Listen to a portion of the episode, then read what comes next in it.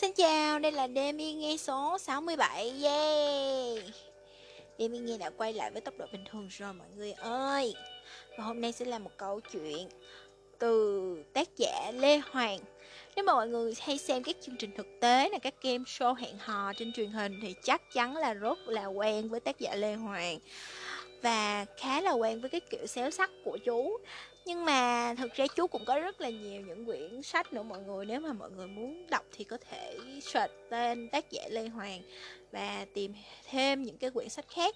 Tuy nhiên là hôm nay tường muốn giới thiệu với một người người một cái quyển rất khá là lâu rồi của chú, nhưng mà rất là dễ thương và rất là vui, đúng phong cách của chú lê hoàng luôn.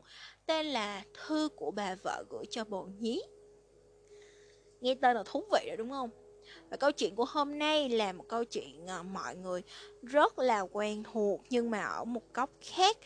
Và tuyền cảm thấy là nó dễ thương lắm nên là tuyền sẽ đọc cho mọi người nghe và tuyền sẽ tranh thủ đọc thêm các câu chuyện khác vào những lần sau nha. Còn hôm nay sẽ là câu chuyện rất quen thuộc, rất rất rất quen thuộc luôn. Đó là câu chuyện của anh phèo và chị nở.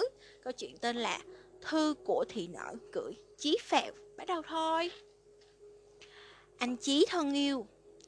Em đã nhận được thư của anh chiều qua khi em đang trên đường ra bờ ao tắm. Em đọc từng dòng, từng chữ một cách say sưa, mãnh liệt và bàng hoàng nhận ra rằng không những giỏi về uống rượu, giỏi bẻ chuối xanh và sử dụng mảnh sành, anh còn có tâm hồn của một nghệ sĩ cùng trái tim của một doanh nhân. Anh Chí đẹp trai ơi! Đọc đến đây, em biết anh sẽ hỏi ngay, doanh nhân là gì? Doanh nhân có liên quan gì tới Chí Phèo và Thị Nở? Em hoàn toàn tin rằng đấy là những câu hỏi lớn mang tính thời đại và trả lời chúng không hề đơn giản. Nó đòi hỏi phải có kiến thức, trí tưởng tượng, óc sáng tạo vô biên kèm theo một ít cay đắng. Phần này thì hai đứa mình luôn luôn có sẵn. Theo em hiểu một cách dân giả, một cách hoàn toàn thị nở, thì doanh nhân có hai loại. Loại làm ra cái gì đấy rồi bán, và loại bán cái gì đấy mình chẳng làm ra nhưng với giá cao hơn. Với hiểu biết nông cạn của em, loại 2 mới dễ giàu. Mặc dù hai chúng ta đều không cần giàu, thậm chí có những giây phút coi thường giàu. Những giây phút như thế có ba tên gọi, thăng hoa, lãng mạn hoặc điên. Chúng ta cũng buộc phải công nhận rằng vài lúc tiền khá quan trọng trong cuộc sống. Cháo hành em nấu cho anh cũng chẳng phải mua bằng tiền, rượu anh uống cũng mua bằng tiền. Duy nhất một thứ em biết chắc tình cảm của chúng ta là không phải mua. Chỉ tiếc rằng tình cảm có đủ mọi giá trị trên đời, nhưng không ăn được. Do đó, hai kẻ nghèo nhất thế gian, Chí Phèo và Thị Nở, chân lý này không thể đảo ngược. Hiểu rõ rằng nếu không phải toàn bộ cuộc đời thì ít nhất cũng vài ngày trong năm cần có tiền mới sống nổi. Anh Chí thân thương, viết lá thư này cho anh mà em đau lòng sâu sắc. Giá như hai đứa chúng mình chỉ cần nói với nhau về đêm trăng, về tiếng lá xào xạc hoặc tiếng dế kêu rã rít. Giá như chúng mình chỉ uống nước trong ao để nó chảy qua kẻ tay thành những giọt li ti và nhìn nước rơi vỡ xuống, vỡ tan như những giọt thủy tinh xanh biếc giữa đêm rằm. Nhưng than môi chúng ta ngoài hai trái tim nóng hổi, hai tâm hồn thổn thức, bốn cặp mắt đen thăm thẳm cùng hai cái mũi kiêu hãnh, lại còn hai cái dạ dày. Chẳng khó khăn gì cũng hiểu dạ dày của trí phè và Thị Nở cũng như dạ dày của muôn người nghèo khó, luôn luôn to và cần hoạt động thường xuyên. Và nếu hoàn toàn thế giới không quan tâm tới chuyện này, thì hai đứa mình vẫn buộc phải quan tâm. Chẳng có ai, dù vĩ nhân hay tầm thường, có thể chạy trốn quá khứ và có thể chạy trốn dạ dày. Đấy là điều em đã cay đắng nhận ra. Anh Chí thân yêu, cho nên cái ngày mà anh muốn gặp em nhưng đã lỡ buổi hẹn hò vì phải xếp hàng mua xăng do sợ xăng tăng giá. Em thật sự xấu hổ và thú nhận với anh rằng nếu anh có tới đúng giờ thì anh cũng không gặp được em. Vâng, anh cũng không gặp được đâu. Anh Chí ạ, à, em không hề nhanh tưởng tượng, mặc chiếc váy đẹp bằng vải sa tanh, trang điểm nhẹ nhàng, tay cầm bó hoa dại và đứng chờ anh một cách bẽn lẽn bên bờ ao dưới ánh trăng mờ. Em đã không cao quý và thơ mộng như thế. Em Lúc ấy, anh chỉ thân yêu ơi, đang xếp hàng mua căn chung cư. Đọc đến đây chắc anh sẽ kêu lên chói tai. Căn hộ chung cư là gì? Tại sao thị nợ phải quan tâm? Anh Chí, em hiểu rằng hai đứa mình xưa nay liều liều. Vật liệu chủ yếu là bằng lá chuối, không thang máy, không ban công, không thiết bị vệ sinh cao cấp và nội thất chỉ là ổ rơm. Chúng ta không biết, không cần, không dám nghĩ tới và quan trọng nhất là cũng không có tiền để nghĩ tới.